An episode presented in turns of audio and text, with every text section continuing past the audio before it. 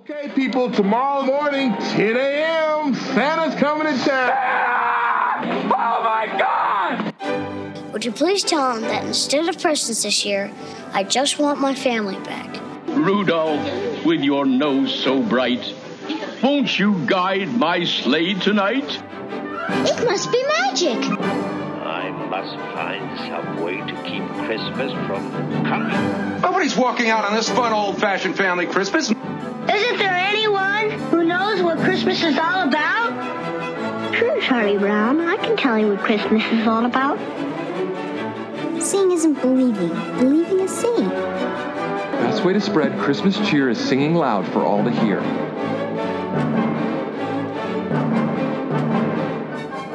Happy Halloween, and welcome back to another episode of Tis the Podcast, the podcast that's determined to keep the Christmas spirit alive three hundred sixty-five days per year and the Halloween spirit alive one month per year, including on Halloween itself, which is today. I am Anthony.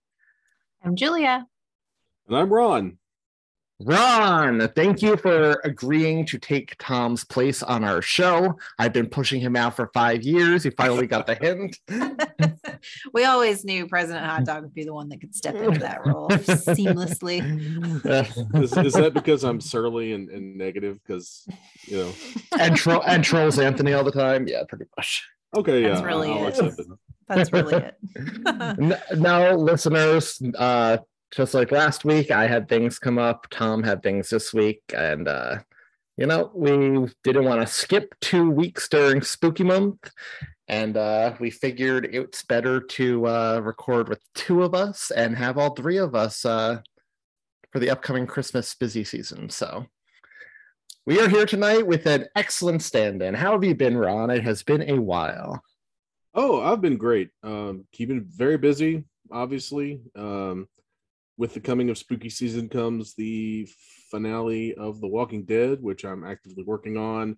Uh, some American Horror Story stuff is happening. I, in my day job, things are also very busy. So, and uh, I also have a three-year-old. So, you know, I don't get to stop. And tell Ron, us what every- your night job is again, for those that maybe are hearing you for the first time.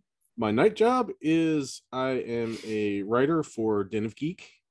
I do mostly television reviews and feature articles over there. I've also done some stuff for um, the Game of Thrones spinoff, House of the Dragon. I did a feature on that, and I've done some other fun stuff uh, related to that kind of thing. Now, Ron, um, I have a question for you about your whole history with Den of Geek and writing in general, because I believe it was you who tweeted this out on Filmstrip, but I wanted to talk about this on the show tonight. So those who don't know, which is nobody if you've been listening to the show, I'm a huge D C fan, and it was just announced James Gunn has been essentially named the Kevin Feige of D C. He will be running and overseeing all of D C films, which is great news because he can get D C on track, have a plan and everything. And, you know, he did Guardians of the Galaxy, Peacemaker, The Suicide Squad, so he has a lot of hits under his belt in the comic book realm. So I'm very excited for this news. But I saw on Filmstrip on Twitter, and again, I think it was you and not Jay, That's me. that you took some screenwriting lessons from James Gunn? I did. I went to a screenwriting conference in Nashville. Uh, oh, man. It was before James Gunn was a, a household name. Um, did you do Scooby-Doo at this point? He had. Okay. He had done, he had done Dawn of the Dead. He'd done Scooby-Doo. I believe he was about to do or had just had just done Slither. I think this is before Slither came out, so probably two thousand nine ish. Okay, but yeah, it was him, uh, the guy who wrote um, Nightmare on Elm Street, uh, The Dream Child.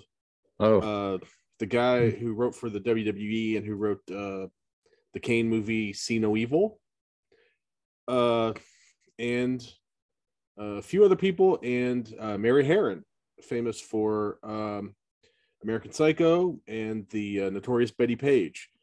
Uh, this is about the time the Notorious Betty Page was coming out, so it was pretty.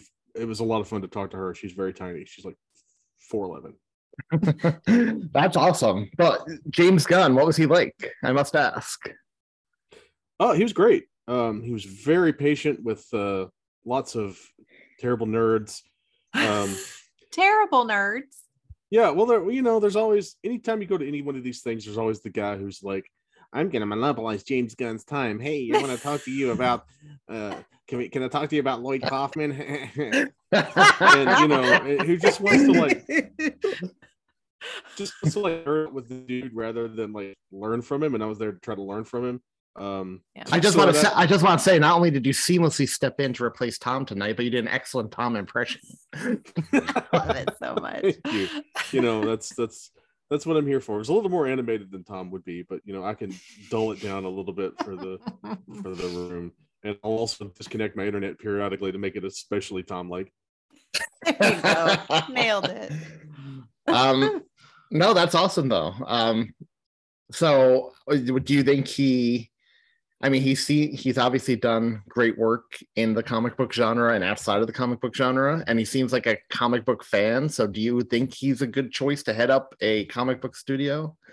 Yes, he is one hundred percent a great choice to head up D C. He is a comic super fan. One of the things we actually talked about was comics, and uh, we talked a lot about music. He had been, before he was a writer, he had been in a touring band who did like uh, power pop type stuff, you know, like Midwest uh, uh, rock and roll adjacent, you know, music that that's actually pretty good if you ever want to dig up his band. I can't remember the name of it off the top of my head, but it was good stuff. But he actually sold a bunch of his comic book collection in order to pay for like recordings or to buy a van for touring or something. So he has a long history with comic books, and I think that does, he's about as good of a choice as you're going to get for D C. I think. I think he he fits the. T- I think he understands the tone uh, in a way that a lot of people don't, and I think that he has enough uh, critical and cultural cachet that uh, the things that he where he differs from uh, the D C groupthink is going to be accepted by the wider audience. So I think that he's going to help them make a few extra hits that weren't necessarily going to be hits before. Awesome. That's, well, that's a good point. I was curious because the D C universe seems to swing rather wide, right? Mm-hmm. Um, like if you look at the Batman versus Guns, whatever, all, all of Gun stuff, right? Like just because he's running it doesn't mean his style will be everything, which I'm not opposed to, but it, some people might. Does that make sense? Yeah, no, that, totally that, makes, that makes sense. Yeah, and I think it's cool to have a filmmaker in charge. Like Kevin Feige is brilliant, obviously, what he did with the M C U, but he is. It's cool that James Gunn is actual an actual director and writer too. So, like, I think he'd be more willing to give directors more leeway while still guiding them into the overall. Hey, mm. I want to create this big overarching story, because Marvel, you see a lot of people complain like. They could be a little cookie cutter in tone, and it's more like the director's just like the stand-in to do what Marvel wants rather than having control over the film. Whereas I feel like with the director in charge, they may still let the films be director driven, you know, if that makes sense, but we'll That's... see. Well, historically, Warner Brothers was a very director driven studio. Uh, so it's nice to kind of see them possibly go back to that. Um, I mean, they're no like United Artists or anything, but you know, that's they've got a, they've got a pretty strong history of letting directors do director stuff, um, and I, I don't think that's going to change under him. I think you'll get a more unified overall vision, but I don't think you're necessarily going to get the. I don't think you're necessarily going to get the Marvel movie imprint. Right. I feel like you're going to get kind of the best of both worlds, where you get the consistency of the Marvel product, but not the um, not the sameness of the Marvel product. Yeah, that's a good way to put it. I agree. And I hope, I hope. But speaking of James Gunn, we are covering a James Gunn product in a few weeks. Did y'all see the trailer for the Guardians of the Galaxy holiday special? Yes. I'm excited about it. It, it looks, looks really so, good to me. It looks so fun. It looks so fun. I cannot wait. We have a lot I of mean, good Chris- Marty's favorite is Drax. And so he saw it and he's like, if it has a good amount of Drax in it, I am there. You I can do tell- your, he's like, I can do your nerd stuff if Drax is in it. And I'm like, sweet. You could tell watch this together. Based on the trailer and the poster they released, it's really going to star Drax and Mantis because they probably couldn't afford Chris Pratt for the forty-five minutes. um, but it looks probably fun. Not.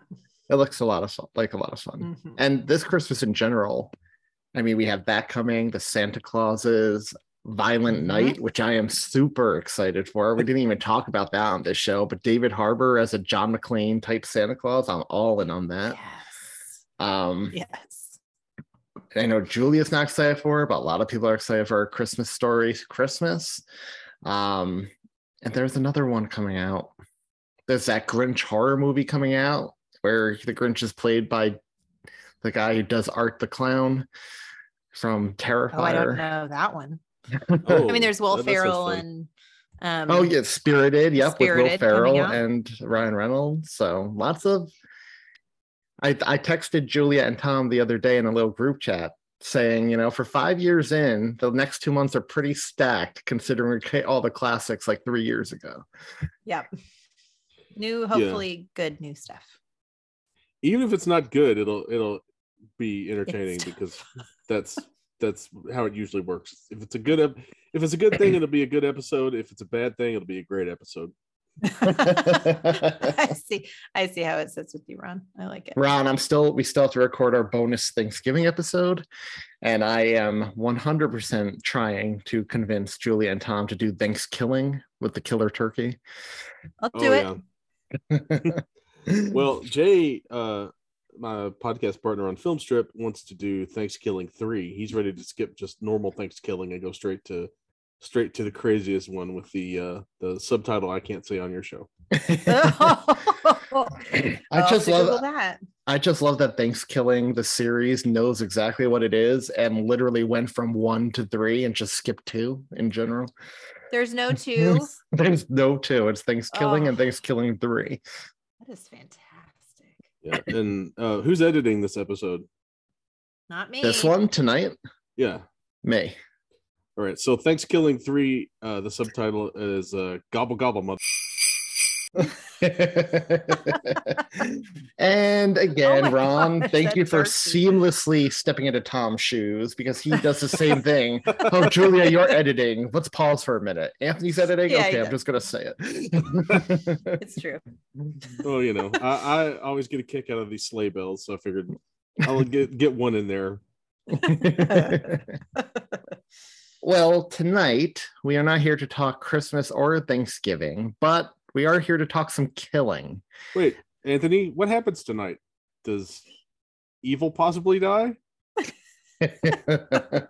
Evil dies tonight. Evil dies tonight. But next year, evil will die fifty times within like thirty minutes. um, but tonight, we are covering Halloween twenty eighteen. What better film to cover on Halloween itself? And I don't know if you wanted to do Evil Dies Tonight. You could have also gone with, oh, tonight he comes home. He who? Michael Myers. Not that one. The guy with the Shatner mask. Well, this is a perfect film to follow up on last year when we covered Halloween, the original nineteen seventy-eight version. I know there are a bunch of different timelines. We could have gone straight into Halloween two. But this is my favorite timeline, or it was, but we're not ready to talk about that in the past tense yet. Um, for those who know, who have seen Halloween Ends, you know what I'm talking about. Uh, but Halloween, tw- uh, bewildering is the best uh, word oh, for that, baffling. Okay. I've been meaning to ask you. Mm. Coherence does tonight. Oh no. Um, for those who don't know, though, Halloween twenty eighteen, quick plot synopsis. It's been forty years since Laurie Strode survived a vicious attack from crazed killer Michael Myers on Halloween night. Locked up in an institution, Myers manages to escape when his bus transfer goes horribly wrong. Laurie now faces a terrifying showdown when the masked madman returns to Haddonfield, Illinois, but this time she's ready for him. So, you know, it's it's funny, Anthony, that this takes place in fictional Illinois because all of the place names are from Bowling Green and the Bowling Green, Kentucky area. So literally last week we were driving back from uh, Florence, Alabama. I made a comment to my wife, Holly. I was like, oh, Smith's Grove, maybe we should go visit the sanitarium there. And then, I, then, then tonight, for the first time, I noticed that the uh, county that Haddonfield is in is Warren County, which is the actual county that Bowling Green is in. So that's fun. Oh, there you that's go. Fun. And we, we learned, learned last week, Mike Westfall that's uh, right. grew up in Haddonfield, New Jersey. That's right. Nice. So, Halloween. Yep, yes. Go on, Ron. Uh, I got nothing good to say. Halloween twenty eighteen. Before we dive into cast and everything like that, Ron, what's your history with the original film and then this film? Oh, um, I mean, the original film obviously is a classic. Uh, one of the best horror movies ever written. Um, big fan. I've watched uh, one one summer in college. Uh, we stopped getting our free cable that we'd been getting for the ten years we'd lived in the house we were in. So um, with uh, nothing to do after my three-day-a-week job at the liquor store, I decided to borrow some V H S tapes from a friend. So I got all the Friday the thirteenth uh, at the time, all of the Nightmare on Elm Streets, and all of the Halloweens. And so I sat literally and just watched all of the Halloween movies in like July. Um, That's a roller coaster. Of course, I'd seen all of them before. I've, I've, you know, I don't remember a time in my life where Halloween wasn't a thing that I would see. Uh, but uh, yeah, I, I'm a fan of all the movies. I am uh, fairly forgiving of all the movies, uh, especially uh, Halloween six, which is not good, but is crazy. Um, but yeah, to me, um, Halloween is like a requirement. Uh, every Halloween, you got to watch it. That and The Guest. You say you're forgiving oh, of of every Halloween movie. I must ask, do you prefer Halloween Resurrection or Halloween Ends? I've not seen the latest Halloween, so I can't ah, give you an you've just yet. heard all about it.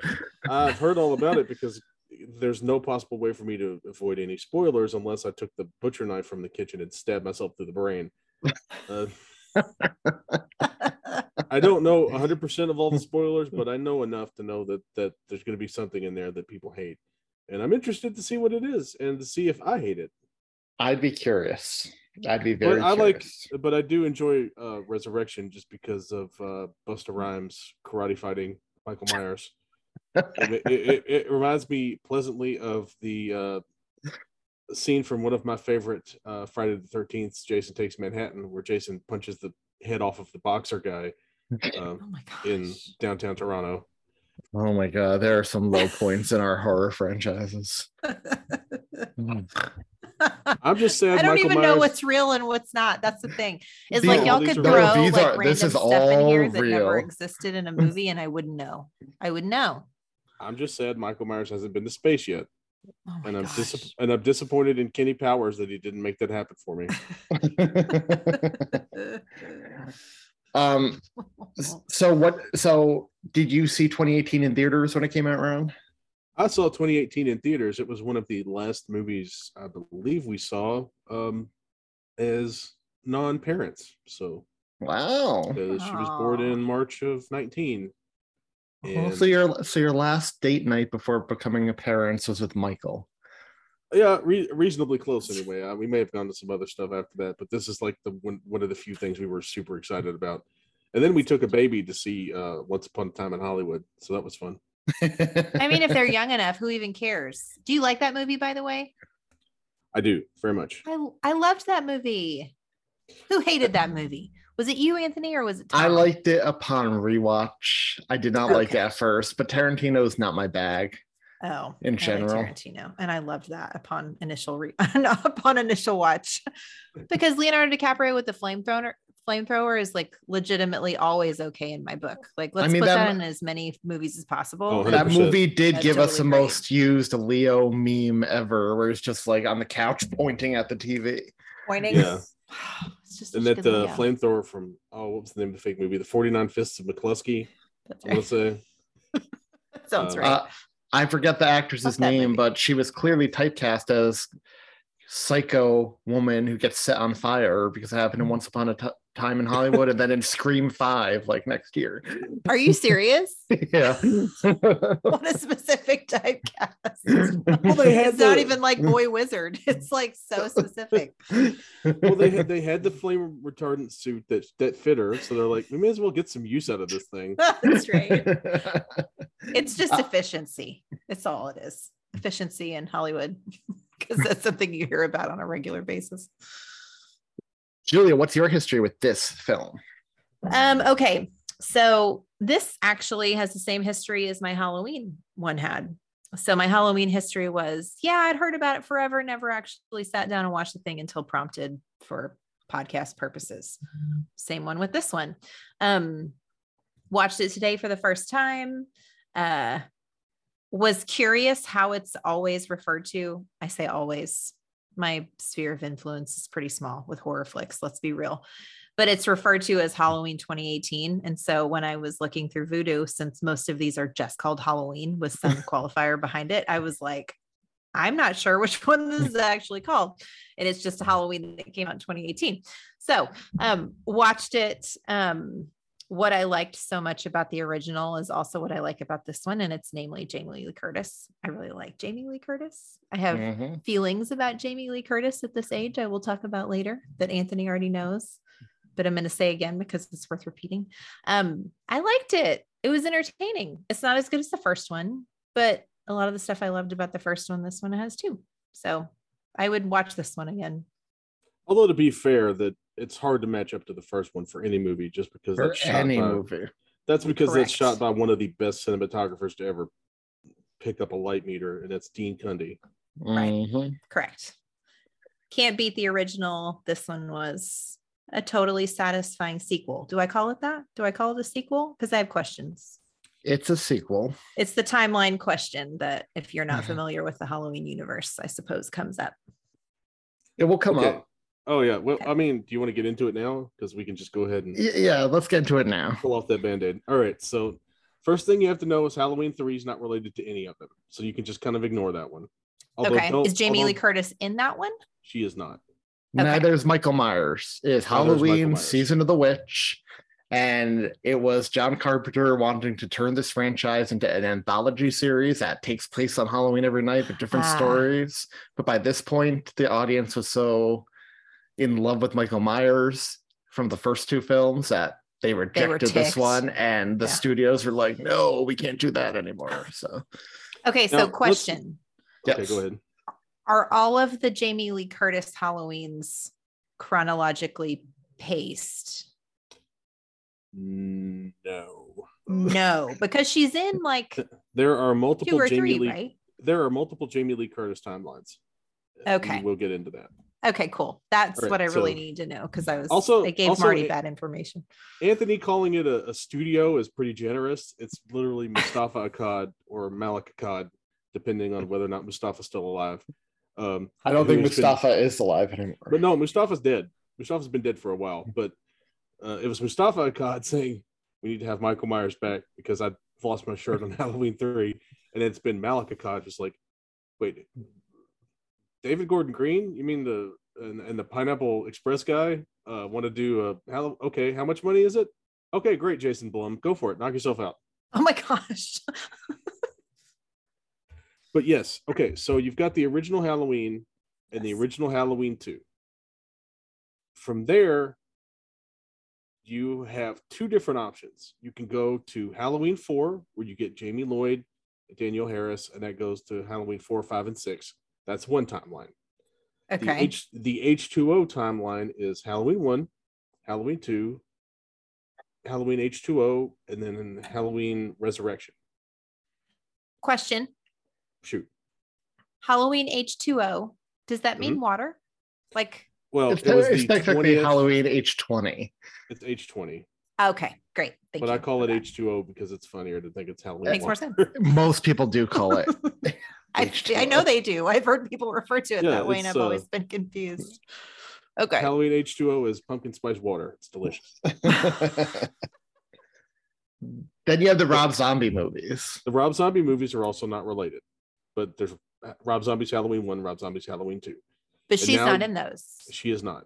I mean, okay. The first Halloween, Rob Zombie's Halloween one is a complete remake and reimagining of the original Halloween. Not so the characters remake, are it's about it's about half a remake, half, half a remake, and half a prequel. Yeah. And yeah. They exist in and of themselves. However, Jamie Lloyd from Halloween four and five is in the Rob Zombie Halloweeniverse, playing a different character. So don't. Okay. The little girl from Halloween four grows up to become Danielle Harris, who is in Rob Zombie's Halloween one and Rob Zombie's Halloween two.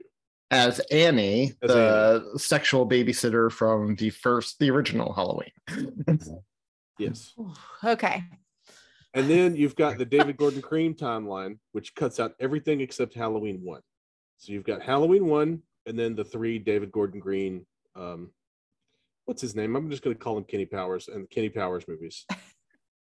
Which he's is Halloween. Real- He's got a real name. Danny McBride. That's it. Danny McBride. And also, if you haven't seen The Foot Fist Way, it's really funny.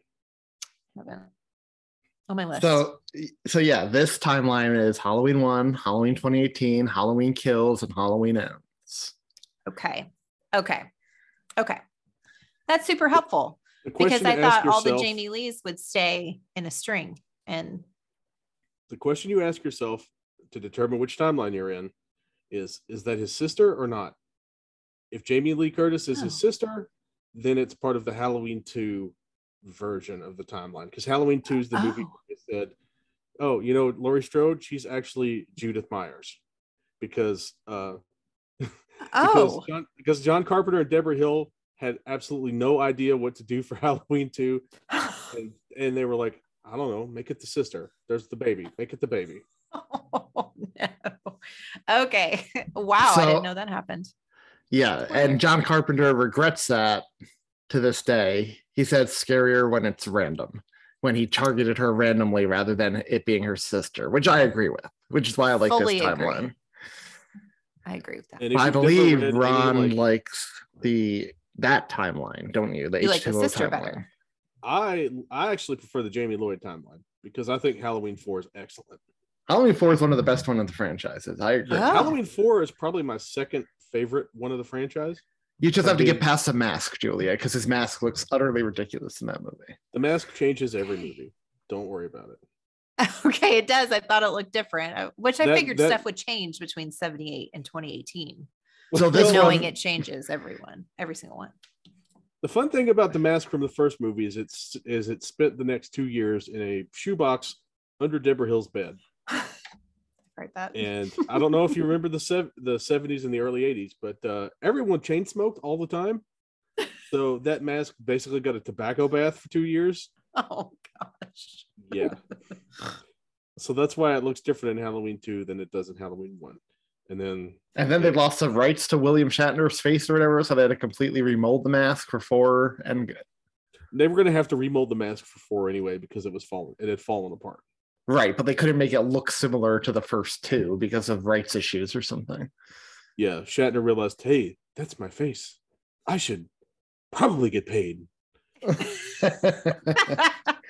In fairness, Julia, the mask in this one, this mask in this timeline is as close as you get to the original mask, the first two. I liked this one.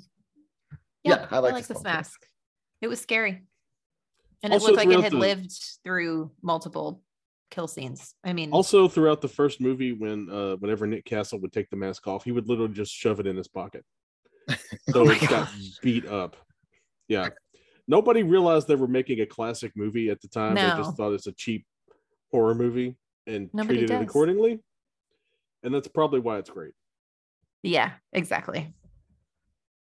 So there's your timeline question, Julia, and there is a reference to the sister timeline, a throwaway reference in here. A lot, nice little.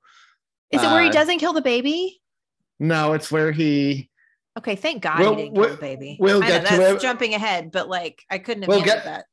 Yeah, and we'll get to it. But it's like when Jamie Lee Curtis's granddaughter is walking down the street with her friends, and they're talking about all the rumors from that night, and they're like, "Hey, isn't your grandmother his sister?"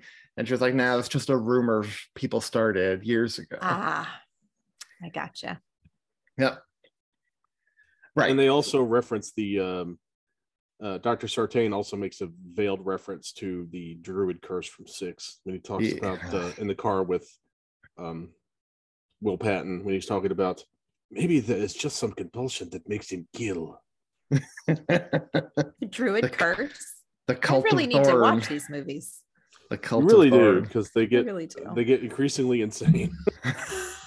It's really unfortunate. Can I just be real for half a second here that we don't all live in proximity, because this would be like one of the most fun nights ever to get yeah. like all of us in the same room in person watching these with some beers and like a bunch of nachos. Because we need to make that happen. I think next Halloween, pick a weekend. I just, I really go out need, to Oklahoma. I mean, y'all would literally be my um. What is the movie version of pop up?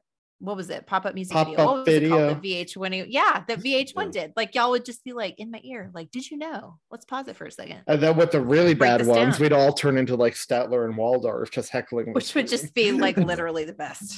I think it would be best. more like the uh, Mystery Science Theater three thousand robots for the really bad ones, because we wouldn't have to pause the movie. We could just keep cracking just keep jokes. going. But, I fully but, support this idea.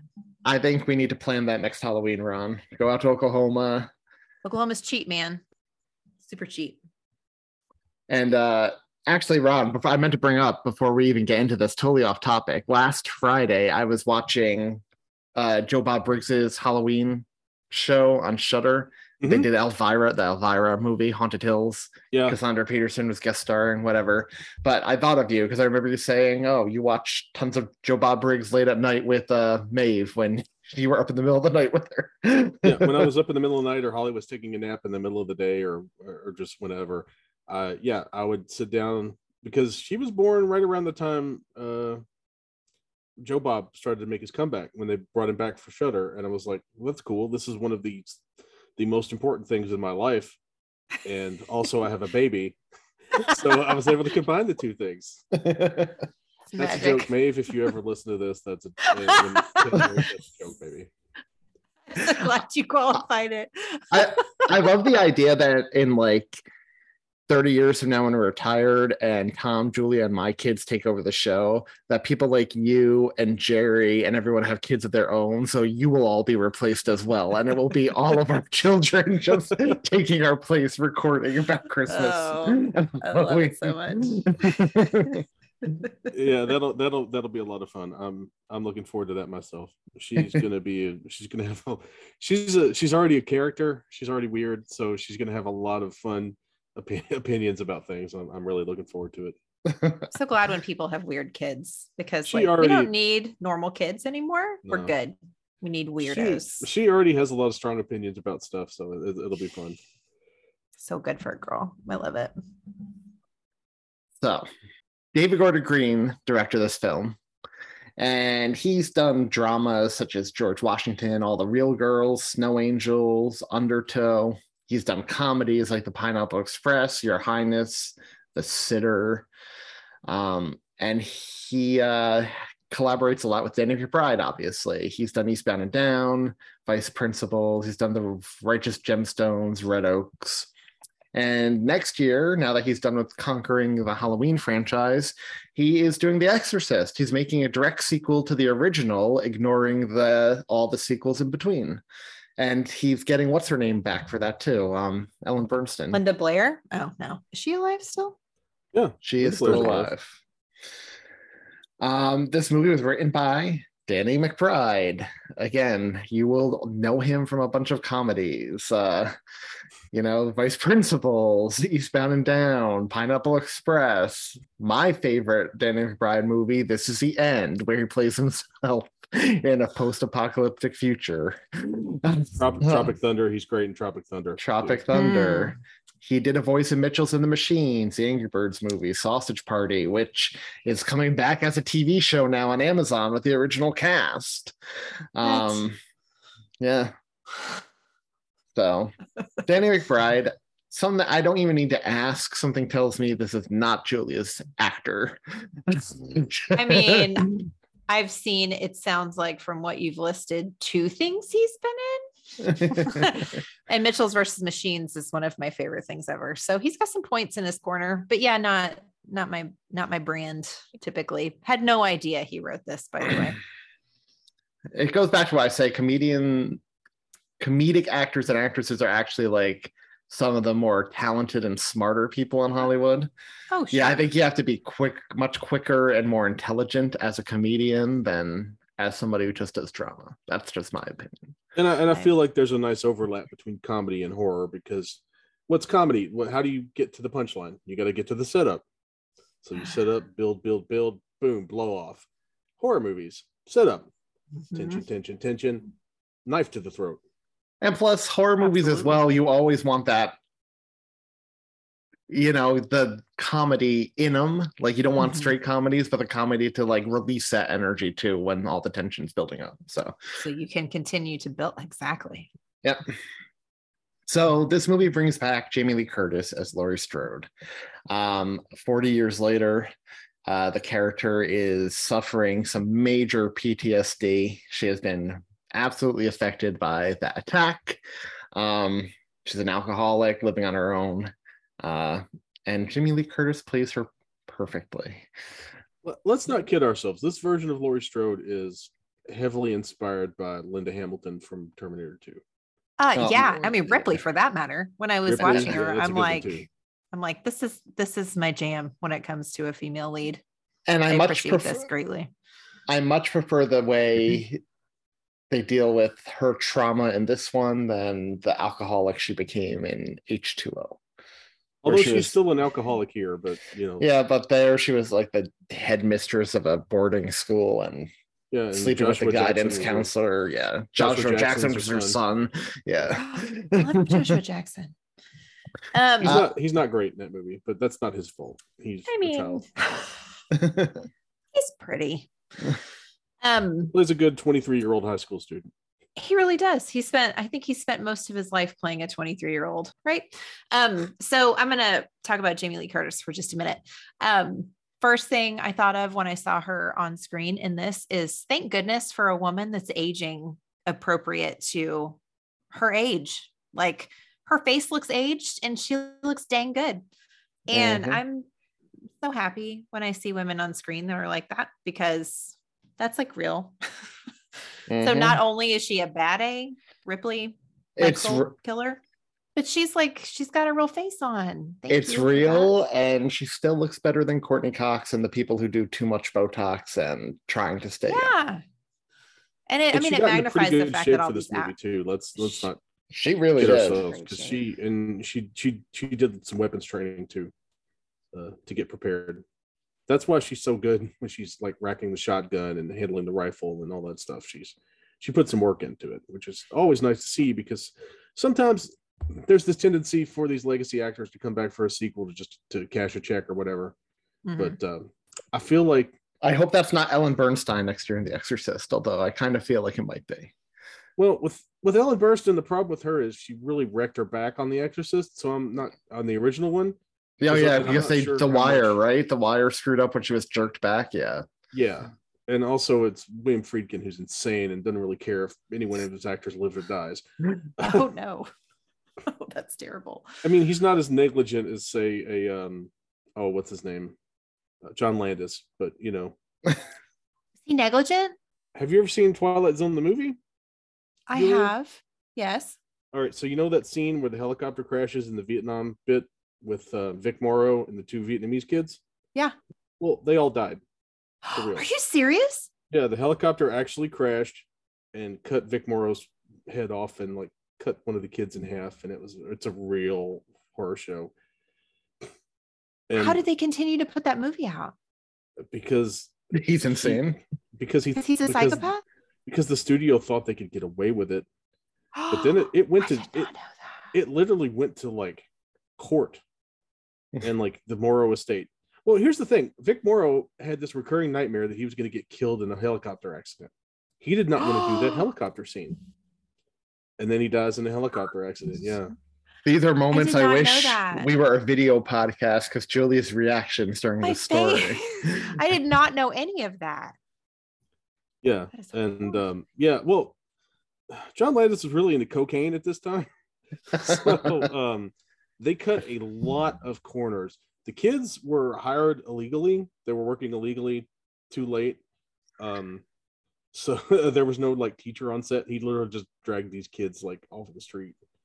Yeah. I, I would like to point out that uh, the only time cocaine comes up on our show is when Jay or Ron is on, because Jay brought up cocaine is a hell of a drug when we covered Scream two. Ron just brought up cocaine as well, cocaine usage as well. I mean, cocaine does go both ways, because some of my favorite Stephen King is when he was doing oh, lots yeah. of That's lots of sure. heaps of it. Um, but and you can't say that like uh, a bad experience.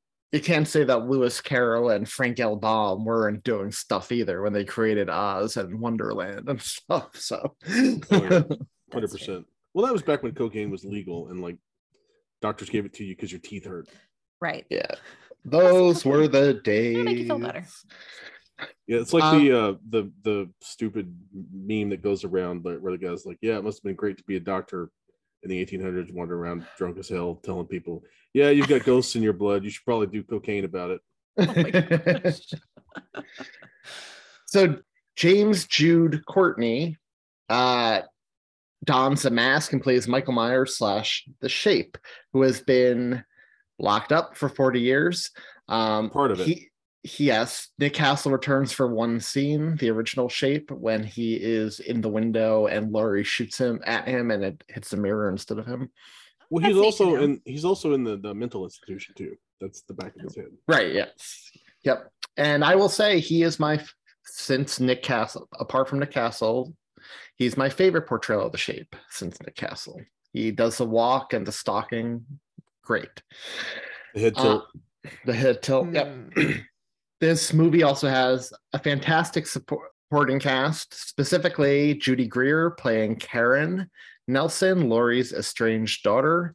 Love mm-hmm. Judy Greer. I feel like we've talked about her in something on this show before, but I can't remember what. Uh, all I can think is Ant-Man, and I know we haven't covered that. I know uh... she was in Arrested Development, but I don't know if she's in any of the episodes we covered. But she's definitely come up on the show. We're all fans of her. Yep. Love yep. her. Love her so much. thirteen going on thirty. She's awful in it, and I love her so much. um, and another actor I love everything he's in, Will Patton, plays Deputy Frank Hawkins. Uh, you know, the sh- he's the sheriff's deputy in this, and he uh, he was the one who arrested Michael after his original killing spree in nineteen seventy-eight. Okay, so was he in... the nineteen seventy-eight Halloween, or are they just saying he was the guy? Okay, he wasn't, because I he went back not. and I looked and I'm like, how did I miss Will Patton? Because I love Will Patton. He Will was Patton not, although all good things. When we cover Halloween Kills next year, they do a they cover the aftermath of the seventies movie. They recreate like from the filter to the mask. They have this whole opening sequence in the seventies. And it looks like it could have been shot back then with the original cast, and they have his character in it. So nice. Not played by him, but you know, his it character. Looks really good, and they got a pretty decent Will Patton lookalike. I'd mm-hmm. say they also did an amazing job uh, recreating Doctor Loomis, considering with prosthetics, considering that actor's been Anthony, long dead. Get your away from there. I shot him six times, Sheriff. That's a really good impression. It's a lot uh, better than my George C. Scott from uh, Poltergeist three. Another great franchise. I love that franchise. Okay, so one I will the, say, while we're talking briefly had... about Will Patton, uh, Julia, have you seen Falling Skies? Did you watch Falling Skies? I did. I did, uh, well, obviously. I wrote about it. Show or movie? Show. Okay, no, uh, I haven't, but it's on my list. It's Alien-esque, right? Yes, five or five or six seasons of it. Uh, Noah Wiley is oh, the, the main guy. Um, let's see. Will Patton's in it as like a military advisor type guy. Of course he is. Um, and he, he's he's a lot of fun in the show. He's he's a good uh, counterbalance to no- Noah Wiley. And um, there's this uh, Canadian actor, Colin Cunningham, who's great and stuff, but he's really good on that show is this dude Pope, who's kind of like a loose cannon slash anti-hero type dude. Who's like a, he's one of those guys who's like a thorn in the side of Noah Wiley, but he's also like way too useful to get rid of. Those are my favorite characters. I, I yeah. love him in everything he's in. I love him in Armageddon. I love him in, he was in the newest Purge movie, which I love that franchise. Remember the Titans, I loved him in. And I feel like it's only a matter of time before somebody casts this dude as he gets older as like John McCain in a biopic, because he just gives me John McCain vibes for some reason. He really does. Yeah, he's got, he gives strong McCain vibes, and I feel like that's a great choice for that movie. He Thank does you. Some audiobook reading as well, and quite quite good. Wonderful voice for audio. He's one of those yeah, he's one of those dudes with a really cool voice, and yeah. he makes this role a lot more interesting than it has any right to be. Mm-hmm. Because basically Both. he's riding around with fake Loomis all night. Mm-hmm. Oh my gosh. Uh, speaking of fake Loomis, uh, Haluk Billinger plays Doctor Sartain, Michael's current psychiatrist and a former student of Doctor Loomis. We'll talk about him when we get into the plot. He he's given a very thankless role. To have to replace Donald Pleasance or Malcolm McDowell is asking a lot of any Swedish man or whatever. whatever yeah, he is best known for from. being in that soap opera EastEnders. Um, okay. He, uh, yeah, you're right. He had, he had hard shoes to follow, um, especially because Julia, despite all the different timelines, Doctor Loomis was in uh, all of them. So, uh, yeah, he even died during the making of Six, and they have a nice uh, little in memory of. Huh. Bit but they keep him. bringing him back. Well, no, no, no, no. The actor died in the making during the making. So. Yeah, you I can tell you. he is dying in that movie too. Like he is just on death's door. Yeah, he he's not looking great. He's not looking too great, but he is great as the president in um, Escape from New York. He is. I love that movie. I love those movies. um, Andy Machichak plays Allison, Karen's daughter and Laurie's granddaughter. Mm-hmm. Um, she's been in Orange is the New Black, six six six Park Avenue. Um, we have Toby Huss, who plays Ray Nelson, Karen's husband and Allison's father and Laurie's son-in-law. Nickelodeon fans will know him from The Adventures of Pete and Pete. He also did voice work on King of the Hill. Strongest man in the world. Oh, sorry, the strongest man, Artie, the strongest man in the world. I had to do the pose too. Um, yeah, and he's also the voice of uh, he's he's um Bill. he's Khan. He, he's Khan. Well, he's Khan, and he's like Bill, and he's uh, Mister Strickland on King of the Hill. Yep. Really? Yep. Uh, Virginia Gardner plays Vicky, Allison's best friend. Dylan Arnold plays Cameron Elam, Allison's boyfriend, and it's the son of Lonnie, who was mentioned as bullying Tommy Wallace back in the day in, ha- in Halloween. Oh. Uh, Miles Robin plays Dave, Vicky's boyfriend. Uh, Drew Scheid plays Oscar, Cameron's best friend, who has a fantastic kill scene with Michael. Mm-hmm. Uh, gotta mention Jabril Natambu as Julian, the little boy Vicky is babysitting, because he was so hilarious. Cute. I loved that Great kid. child actor. Uh, or Omar Dorsey plays Sheriff Baker.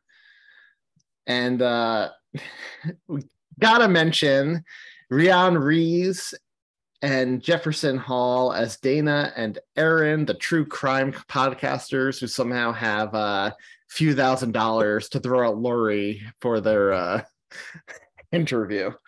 Right, what podcaster so, has three grand to toss down on an interview?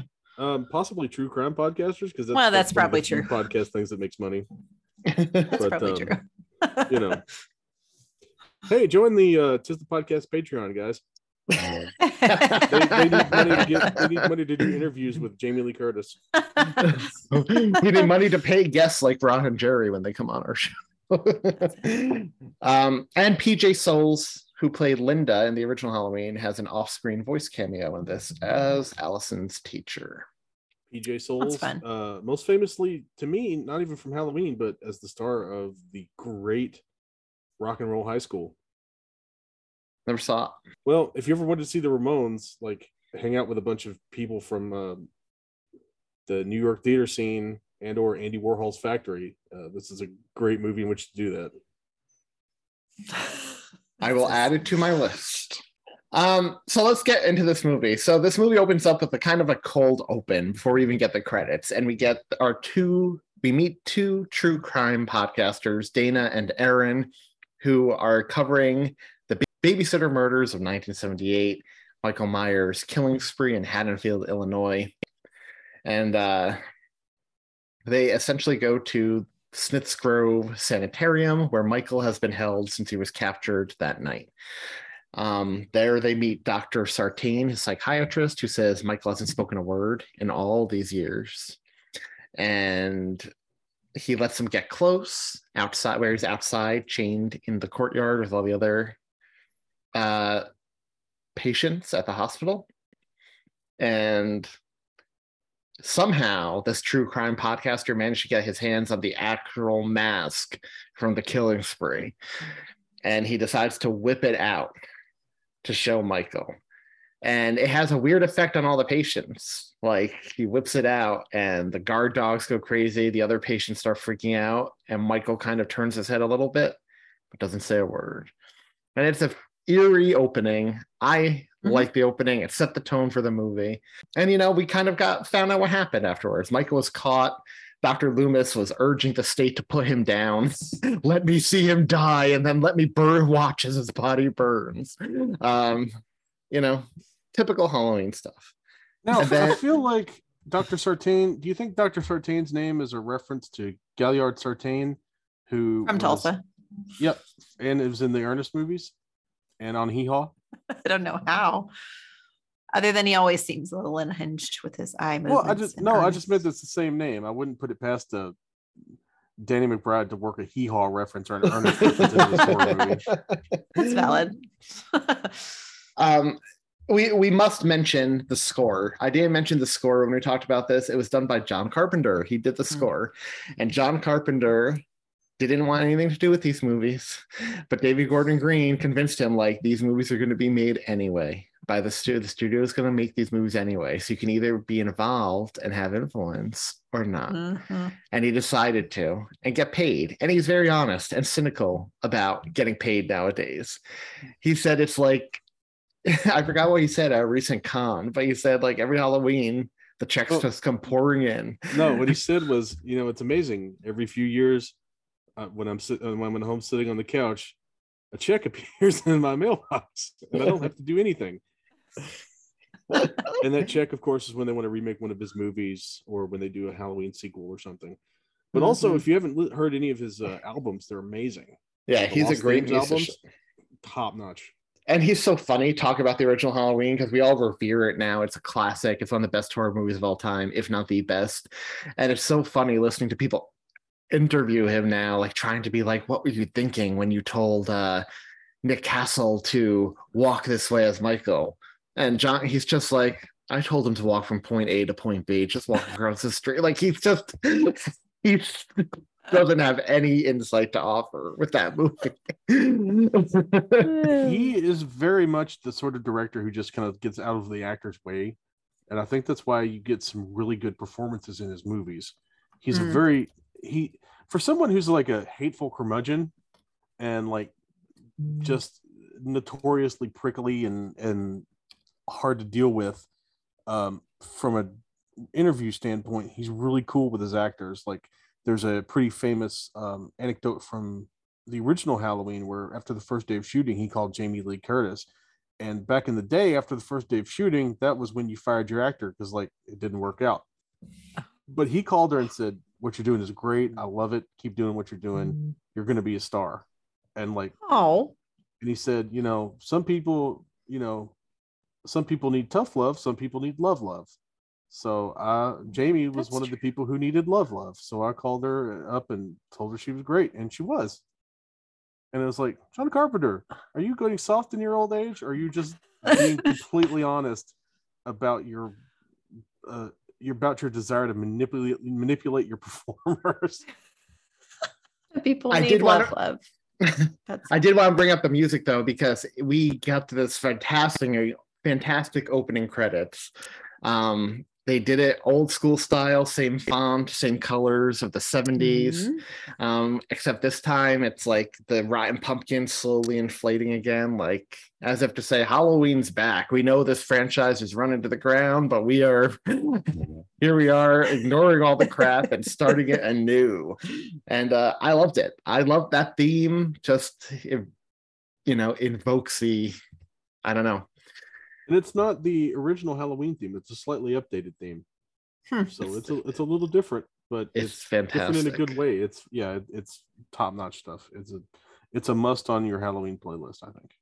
So once the credits are over, the podcasters are driving to Laurie Strode's house, which is essentially in the middle of the woods. It's a fortress.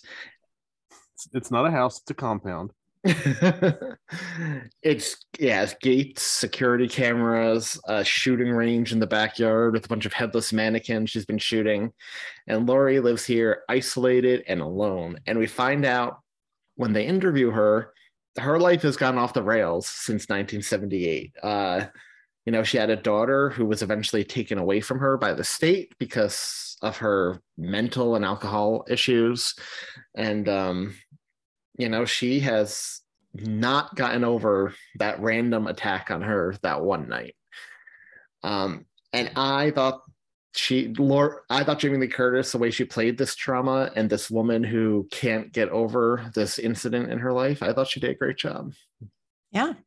She definitely brought some energy to the role. And I think she put in more effort than, you know, was even necessary for her, especially at this point in her career. Because, like, you know, Jamie Lee Curtis is going to show up and, The, the whole point is you want to get Jamie Lee Curtis in a Halloween movie because she's like one of the few names that's still uh, still kicking from the first movie and still, like, you know, worth getting. But yeah, uh, she really brought it to this role. And I don't know if I have to say that the fact that they got rid of the sister thing might be what brought both Carpenter and Jamie Lee Curtis back on board, because it gave them a new wrinkle. Mm-hmm. Agreed.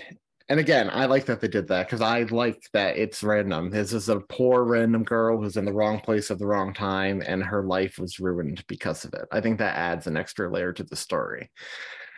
Um, and these podcasters, they try to use pseudoscience on her. Like, we think uh, Michael hasn't spoken in forty years, but we think he'll talk to you if you confront him. And uh, she's like, get out of my house, essentially. She has no interest in it.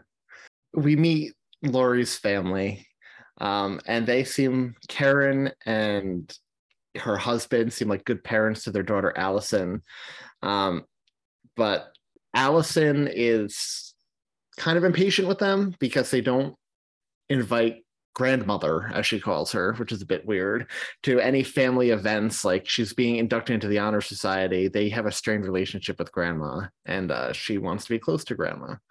Mm-hmm. Yeah, I feel like that's just, um, you know, the thing your parents don't want you to do is the thing that you want to do most. Mm-hmm. So right. The parents right. have want to have no relationship with Laurie. So, of course, uh, Allison's going to be like, I want to talk to grandma. And I'm sure there's like some sort of like, I'm sure this doesn't come out of the blue. I'm sure there's some sort of foundational relationship between her and the grandma. I feel like there's been a few failed reconciliations at this point. Uh, hmm. I doubt she spent the night at grandma's house, but, you know, you never know. um, Michael, meanwhile, on October thirtieth, Michael, because of course this guy committed a murder spree on Halloween all those years ago, so let's transfer him right on right before Halloween. Um, they're transferring him to a what state prison? Yeah, he's leaving yes. the um, the facility and moving to an actual uh, prison.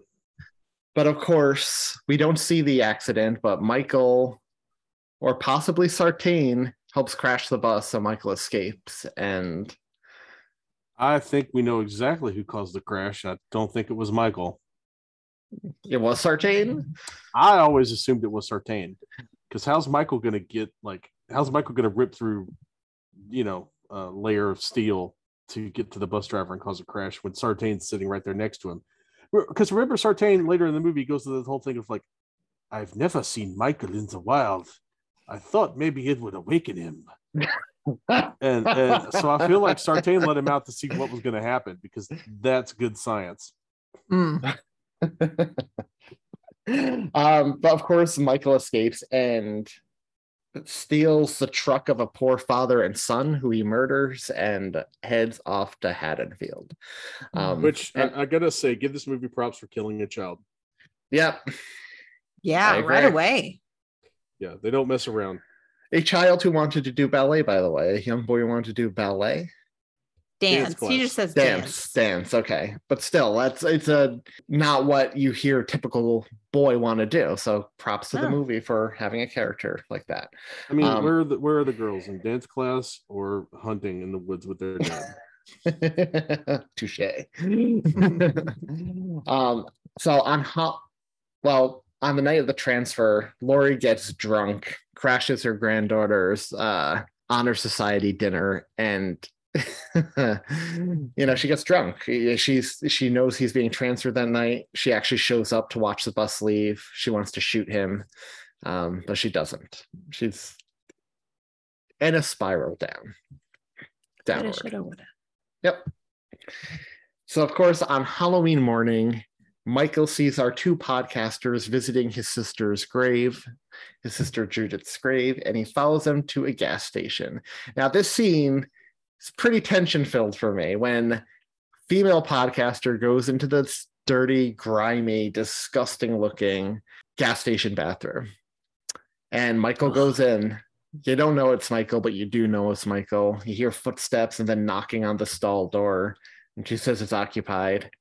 Mm. And then more like jiggling of the knob. And then he reaches over and drops a bunch of t- human teeth into the stall because he killed the gas station attendant and stole the jumpsuit, right? The mechanic's mm-hmm. jumpsuit. And she starts freaking out. And then her boyfriend, the other podcaster, rushes in and starts fighting Michael. And this is where female podcaster has a choice to make. She can either die at the hands of Michael Myers or die from whatever disease is all over that bathroom because she gets on her hands and knees Ugh. and starts crawling under the stalls to try to escape. Mm-hmm. It's like, that was some dignity, lady. Come on. I know you're a podcaster and thus you don't have dignity, but maybe fake it. Also, while her boyfriend was taking on Michael there for a minute, she could have easily opened the door and just ran out herself. But these people have no logic. No. Well, she was paralyzed with fear and also probably tetanus from the bathroom floor. I mean, I know gas station bathrooms are disgusting. I know that, but they did a number on this bathroom. And uh, we get the fantastic, iconic shot of Michael going out to their car after killing them, picking up the mask and slowly putting it on his face again. And the mask looks fantastic. It's weathered from seventy, from forty years, and it looks great. Mm-hmm. Yep. Do you feel like the bathroom kill is a reference to Rob Zombie's Halloween? With uh, what? I'm Joe Grizzly. With the- yeah, with uh, Ken, with the uh, great uh, character actor Ken Faree, who you might know from Dawn of the Dead, who, like Michael Myers, is a gigantic dude. One of the tallest people I've ever like been around in my life. How tall is he? He's like six five. Oh, oh wow, that's tall. Uh, George Romero's six six. George Romero's actually taller than him. Wow, that's crazy. The only people I've been around that have been taller have been like actual basketball players. So real live basketball players. Yeah, not like C G I ones. Right, not those. So that that morning as well, Allison goes to school with her friends. We meet her friends and her boyfriend and everyone. And they're talking about how her family hates Halloween because of what happened to Lori back in the day. And we get that reference to, oh, wasn't Lori his sister? And she's like, no, that was a rumor that people started, which I laughed when that ha- when I saw that the first time in theaters. I thought that was clever. Mm-hmm. Um, but they also talk about, I thought it was a nice commentary, I guess, on how messed up our society is nowadays, because her friend points out, like, what's the big deal? One guy killed four people with a knife like forty years ago. Worse things happen every day, which is true. Like, that is not the horrors we deal with today. And I mean, honestly, that wasn't that. There was a lot worse stuff that happened in the seventies too. Like, I mean, isn't it about the time? Um, what's his Manson? name? Killed all those nurses. No, the guy who killed all those nurses in Florida. The Ripper, the Gainesville Ripper. Yeah, Gainesville Ripper. Yeah, yeah. So I don't know. So he made a good point. I was like, huh. Yeah. I mean, I get for Lori why it's still traumatic, but yeah, maybe not for the town. But I mean, I guess small town America. Yeah, and I guess those kids have been through enough, like, you know, active shooter drills and stuff to be pretty nearer to the one guy stabbed a few people. Lori, meanwhile, is at home watching the news, and she sees the bus crashed and she knows exactly what this means, and she stocks up with her guns and goes to her daughter's house. And again, I mentioned this earlier, nice touch that her daughter Karen has hates Halloween so much because of how she grew up with her mom that mm-hmm. she wears a Christmas sweater on Halloween. Um, I loved that. You know, so why wouldn't you if you didn't like Halloween? If I didn't like Halloween, I would do that because Christmas sure. starts the next day. Um, uh, so yeah, Laurie goes to attempt to warn her daughter, but her daughter dismisses her concerns and urges her mother to move on with her life. Of course, night falls. Allison's at a costume party at school.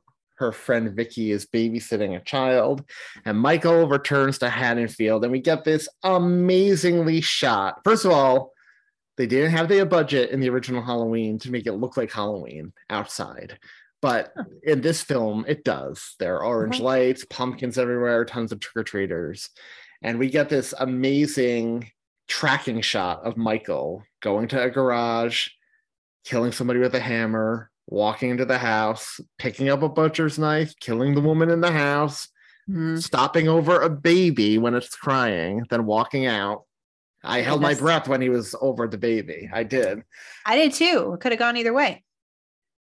And then he uh, goes over to the next house, kills the person in the next house. He's he's back, and he is taking revenge on this town that locked him up.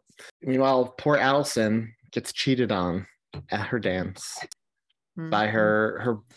boyfriend makes out with another girl, and uh, she leaves in a huff, and he gets so mad at her, he throws her phone into a bowl of punch, so it doesn't work. Because he so, had to. Because, well, because she couldn't thing. get those calls. She couldn't get those calls the, from grandma. He throws the phone into the punch, but the phone keeps ringing. I feel like she could have just fished it out of the punch and gone on about her life. It would have ruined whole plot elements, Ron. That's not how it works. That's not how it works. The writers are like, no, we can't do that. I mean, you could have also had Michael just like crash the car into a cell phone tower and knock out all the service for Haddonfield. Ooh. L- Laurie is ar- going around town looking for Michael, and uh, she doesn't find him yet because Michael is hiding in a little boy's closet, which we'll find out. Like this scene, first of all, I love the dynamic between Vicky and Julian, the kid she's babysitting. They have such a fun dynamic. Yep. Um, her calling him, you know, making fun of him, but then admitting, like, while she's talking to him, and you're actually my favorite kid I babysit, and him like, you're. Rules.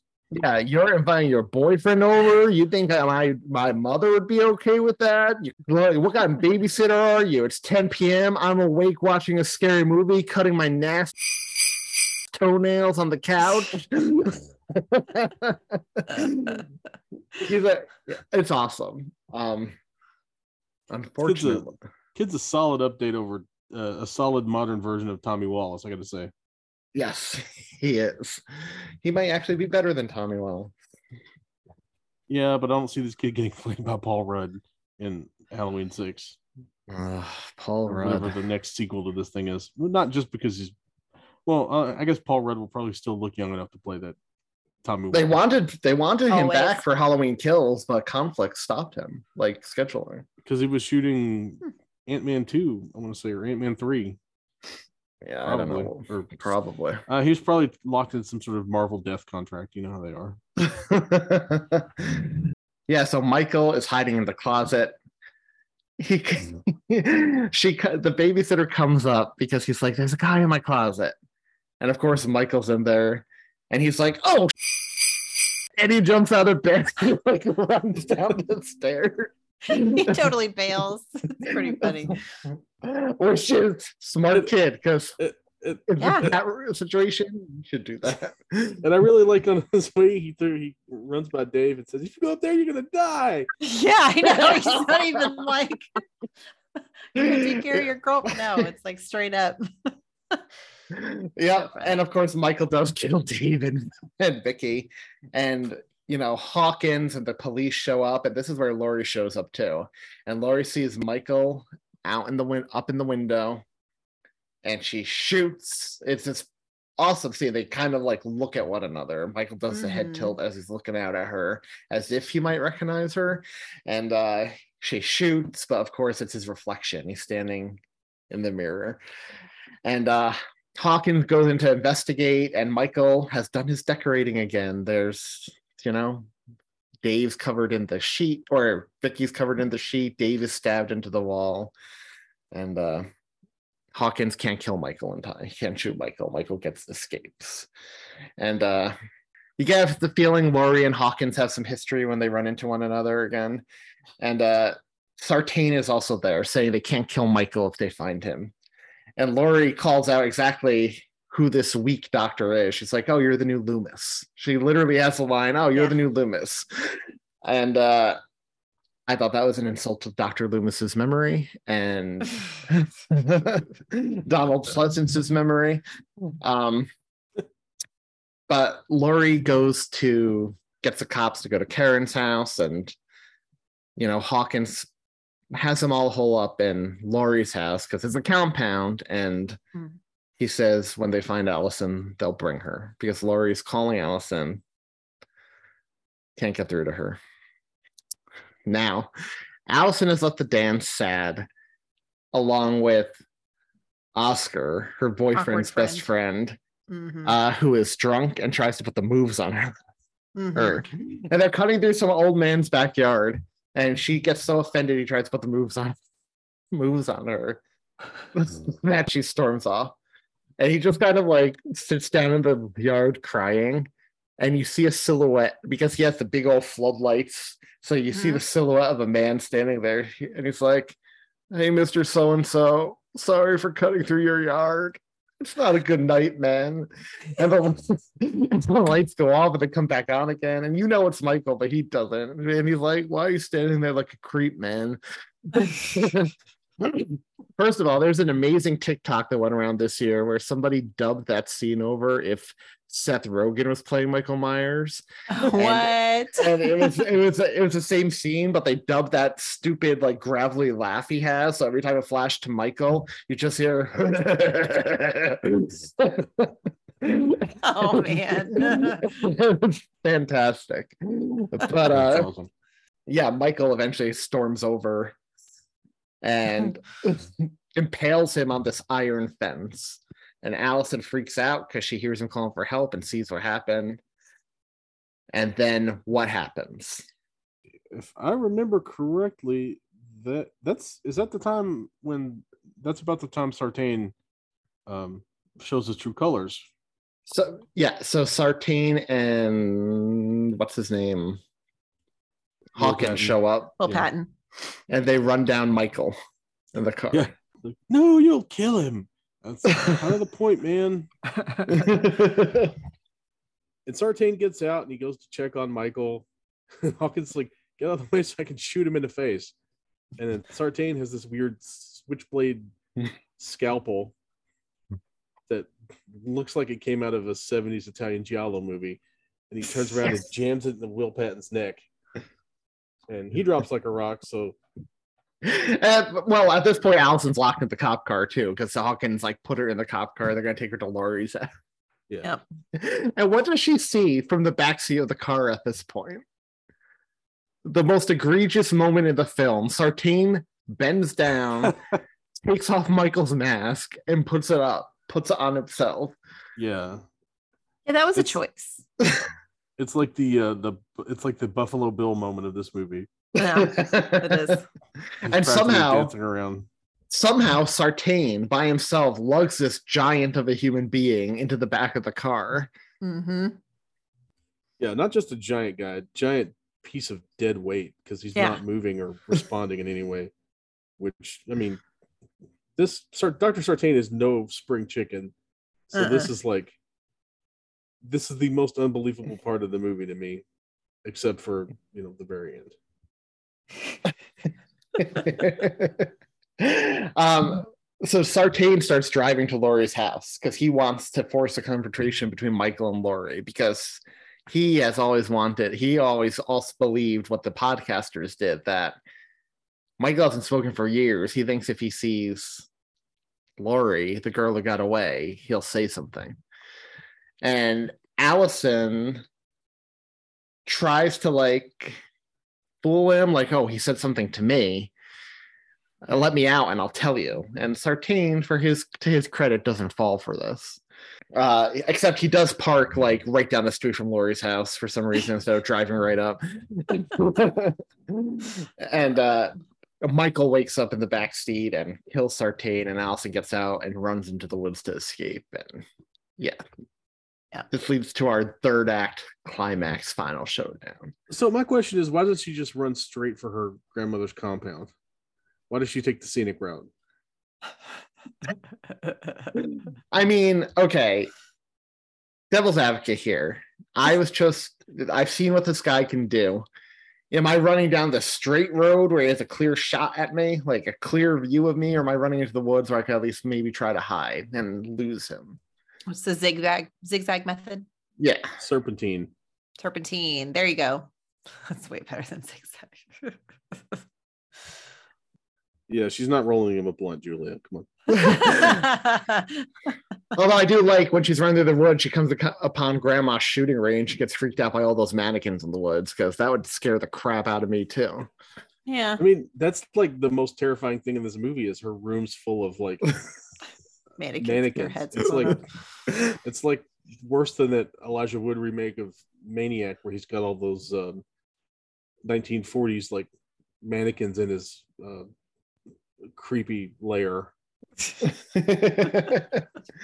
um, so Allison gets to Grandma's house, and Grandma puts her and Karen in the basement, which is hidden under the kitchen, like her kitchen island opens, it's on remote control, and it's like a hole in the ground. It's pretty cool. Mm-hmm. And it down there, cool.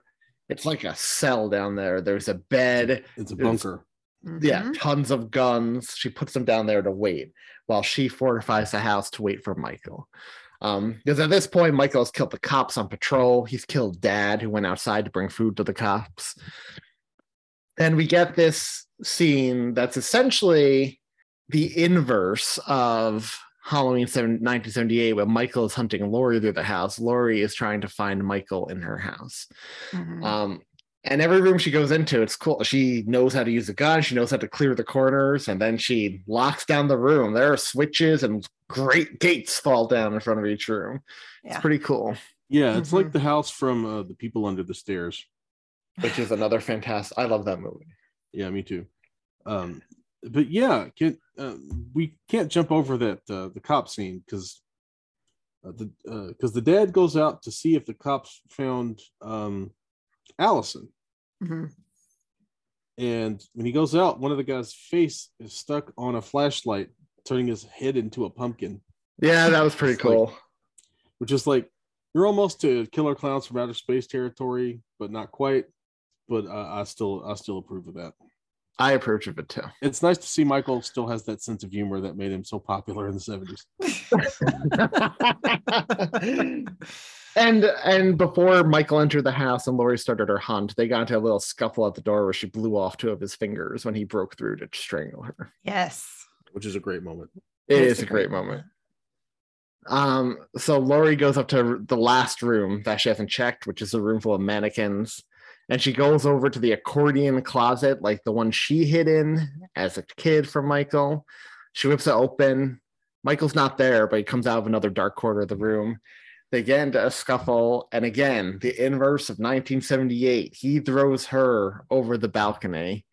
And when he goes to look for her, she has disappeared just like he did. And I remember seeing this opening night in theaters. The hardcore Halloween fans loved this moment when he looks over and she's gone, and that Halloween, the same musical cue kicks in. Like, yeah, she has, in her effort to hunt down the boogeyman, she has become the boogeyman herself. Yep. That is one of the, that is one of the most, one of the biggest pops in a movie theater. Like, that I've heard, especially for a horror movie. That was just, that was bananas. Yeah. People were losing it on that. And I really love the way that clearly David Gordon Green is a huge fan of Halloween, the original, because he takes all the, all the iconography from the first movie and changes it to play with audience expectations. So you've got the reversal moments where like Michael's in the closet and and Laurie's trying to kill him, or Laurie goes over the thing and lands and then disappears. But then you've got shots like you see the the the stuff billowing in the on the in the backyard uh, for the first babysitter kill. You see like the sheets hanging there, but Michael's not behind them. Mm-hmm. Michael comes from a completely different part of the screen. So they set up all the things that you remember so fondly from the seventies version. It's like, nope, we're going to distract you. It's like a, it's like a little David Copperfield act. Like we're going to make you look here. And then there's Michael. Boom. It's really yeah, great. It, it is. It's brilliant filmmaking. It's, he did, he made some brilliant choices in this movie, which, uh, when we cover Halloween Ends in a few years, we could talk about how he went from this to that. But uh, I even like when she disappears. Michael's mask is emotionless, but the, whatever he does with his head in this moment, like he mimics the Loomis like look without like actually seeing his eyes. Like it, it was great. Um, he, he goes downstairs to now kill Karen and Allison. And this is one of my favorite moments in the film because Allison is crying. She's like, Mom, I can't do it. I can't do it. I can't do it. And Michael appears at the top of the basement and all of a sudden she drops the axe and she's like, gotcha. And she shoots him because yes. Laurie had been training her her whole childhood. It was great. I love that. It was that a great moment. moment. Yeah. Big and fan goes, of that. He goes tumbling down the stairs. Um, this is right after the moment that's not created as well because they didn't use actual lighting and they just kind of C G I'd it where Laurie's face appears in the darkness. It's just like, Happy Halloween, Michael. Oh. Like in the original, when Michael's face comes out of the darkness, that was actual lighting they used. It's cool. And like this, you could tell they didn't do it that way, but mm-hmm. I appreciate the callback. I'm a little disappointed that you didn't say Say goodbye to these, Michael, before I shot him in the face. But Arrested Development reference, truly. Ah, gotcha. Yeah, that's her big line for she's George's. Uh, she's George Senior's secretary that he's having an affair with, and she gets these um, horribly misshapen breast implants, where they're like not even pointing in the right the same direction. Oh no! And and she's like, "Say goodbye to these, Michael," and. Flashes him, yeah. Um, that's funny. Allison and Karen escape the basement, not before Michael tries to pull him back down. He does a classic sit-up, like he has excellent core strength. He just sits up without moving his arms or anything. Tries to grab them and pull him back down, but Allison stabs his hand. Laurie locks the basement, like the grill comes over it, and hits a switch, the basement floods with gas, and the house goes ablaze. Yep. And the girls run out of the burning house, uh, flag down a truck. They're bleeding, they're hurt, but it's going to take them presumably to the hospital. Mm-hmm. Uh, Allison's holding the knife, and there's a close-up on the bloody knife, and you're almost like, oh, I wonder if she has some psycho tendencies in her now. It's and- funny because they do both the Texas Chainsaw Massacre ending and the Halloween four ending. Yeah. In the Halloween four ending, Jamie Lloyd is the one holding the knife, and she's also dressed like a clown, like Michael was huh. when he did his first kill. Mm-hmm. But of course, the uh, the pickup truck looks exactly like the one used in Texas Chainsaw Massacre. Yep. Interesting. I assume those see- are intentional. I'm gonna one hundred percent. So. Yeah.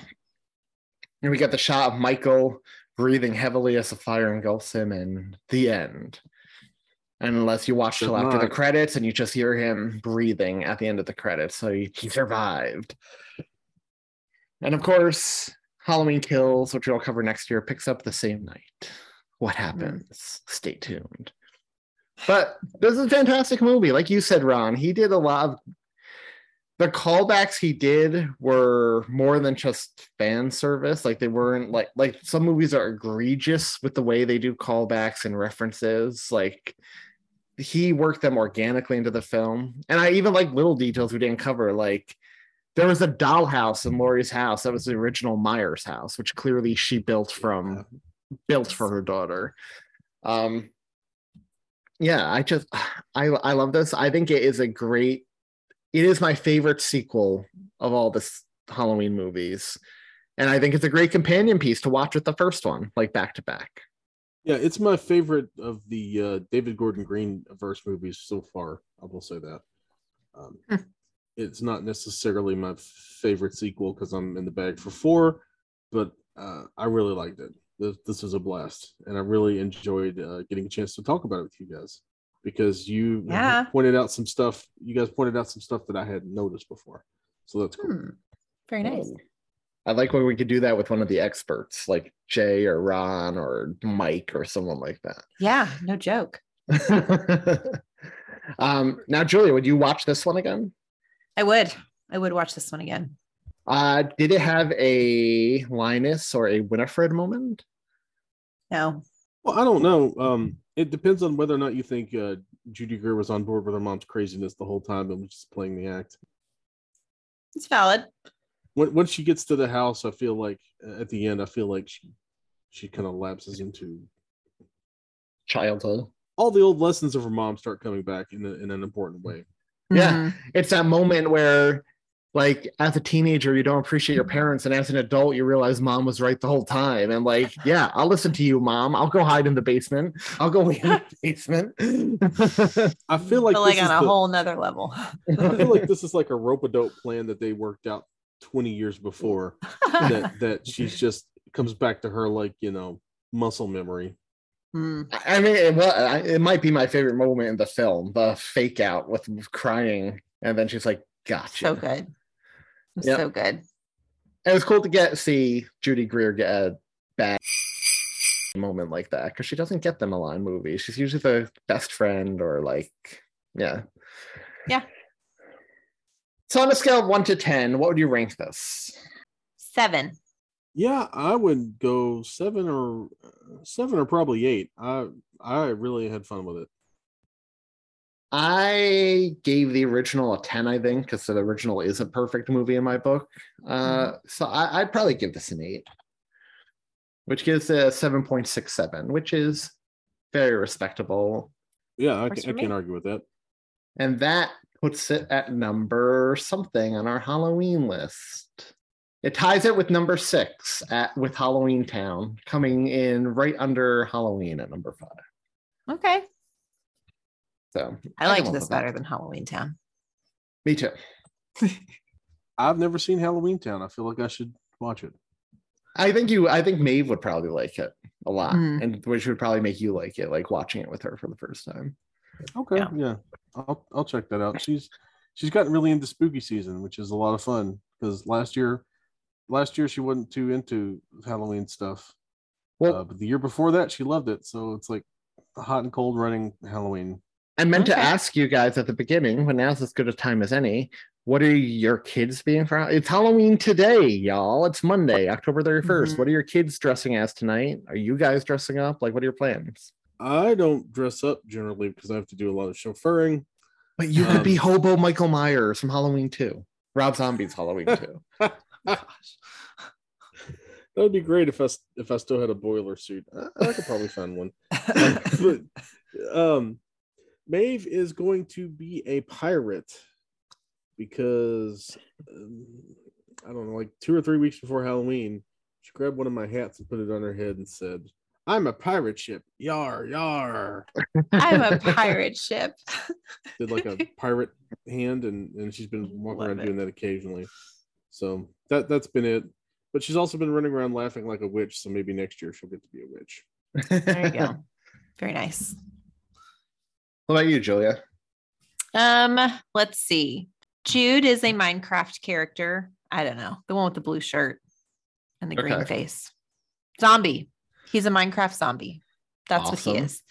Gabe is going to be what he was last year, which is the inflatable alien carrying the kid, which is always a winner, right? Mm-hmm. Just because. Um, my sixteen-year-old will not dress up, and Hannah is a mushroom. And what about you? Um, I'm going to be Little Red Riding Hood, and Marty is going to be the Big Bad Wolf.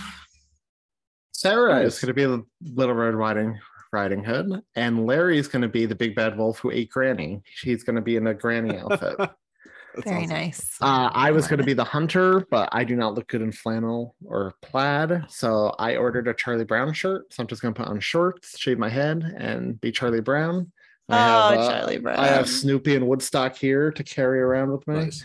That is wonderful. So, yeah, I would love to know what our listeners are doing tonight for Halloween. And by the next week's episode, tomorrow, when we record next week's episode, uh, it's November already. Who I want to know when people are decorating. Like, we're officially in Christmas season, y'all. So, uh, where can our listeners let us know what they thought of this movie, what they did for Halloween, when they're decorating, and all that good stuff? Well, they can go to Linktree uh, slash Tis the Podcast to find all of our social medias. Um, that is, I mean, our own website, but you can also find our Facebook group there, Twitter, Reddit, all the things. Um, you can also find our Patreon site. I link to our Patreon site there as well, if you're interested in maybe more non-Christmas content or unedited Christmas content that rambles and rambles for hours, that is our Christmas episode where we covered um, The Office and just did quotes for a solid three hours, plus a ton of Anthony content in there with friends. You yeah, if you want more Halloween content, um, I had quite a bit this month. I uh, with Ron Hogan here and Jay of Filmster Podcast. And Matt, our friend Matt, Santa Matt, we covered the Halloween franchise, ranked and reviewed all the Michael Myers films, so the whole franchise except for Season of the Witch, um, with one of my good buddies, Ken, uh, who runs Clearly Just Milk Book Club on Instagram. Um, we covered the Scream. We did the same thing with the Scream franchise. We ranked and reviewed all those films and all the killers in those films. Um, and then with Santa Matt and his podcast co-host Justin, we did the same thing with A Nightmare on Elm Street and Friday the thirteenth. And then there are two bonus Hocus Pocus two episodes on Patreon as well, uh, because I had a lot to say about that movie. I wanted to talk with as many people as possible about that movie. So I did an episode with an old coworker of mine, Lauren, and then I did an episode with a bunch of uh, Twitter friends who have shows of their own. Um, so, and April was on that one too. So.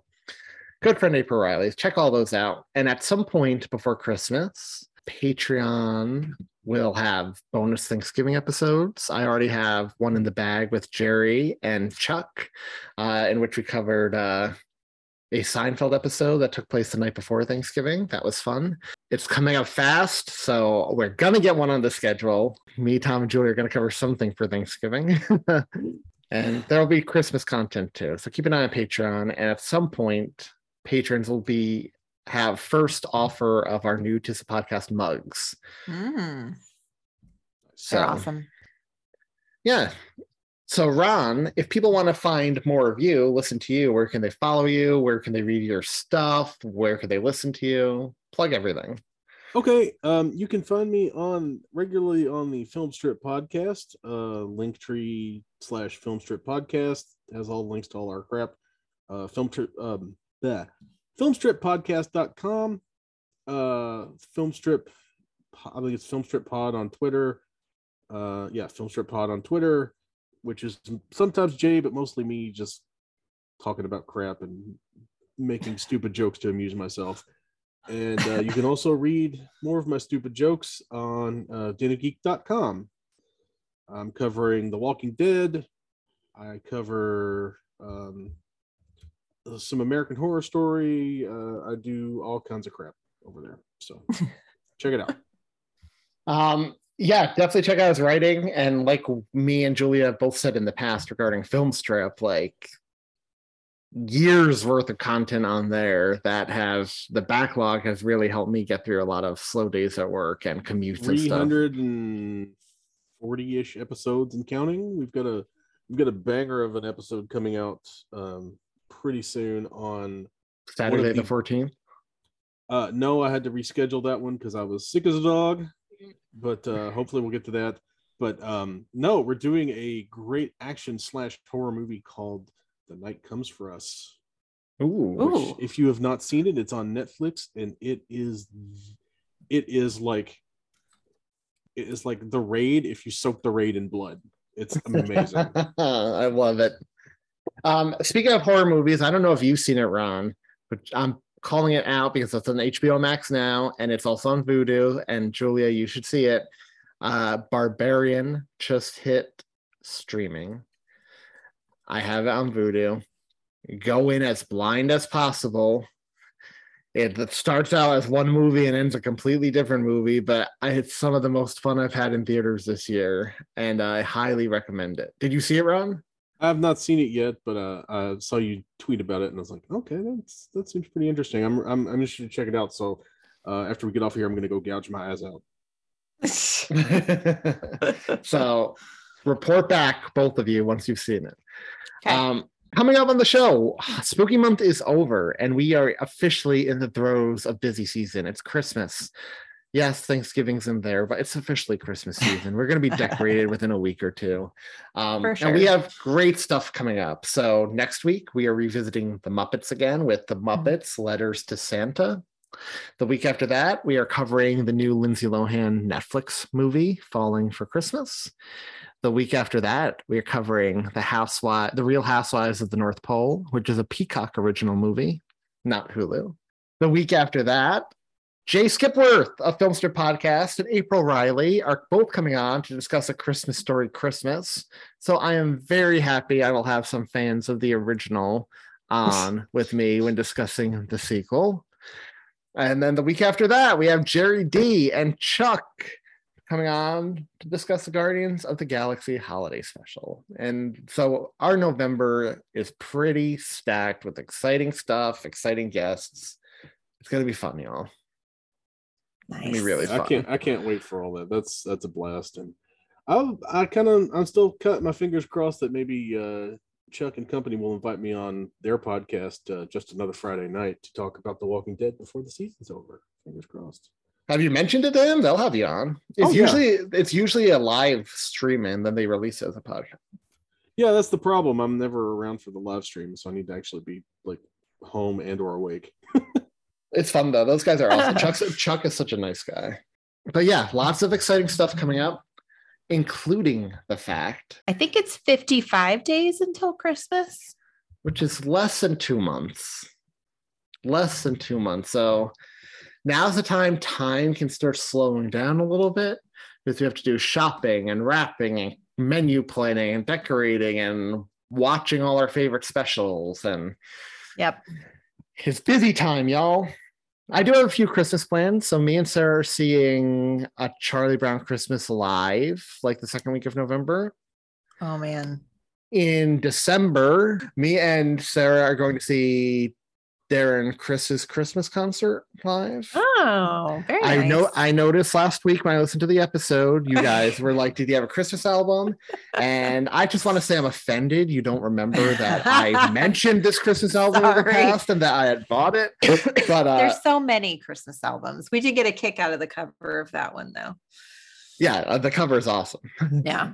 But apparently he's going on tour with that album because I guess he couldn't Ooh. with COVID. So uh, we're going to see that in December. So that'll be fun.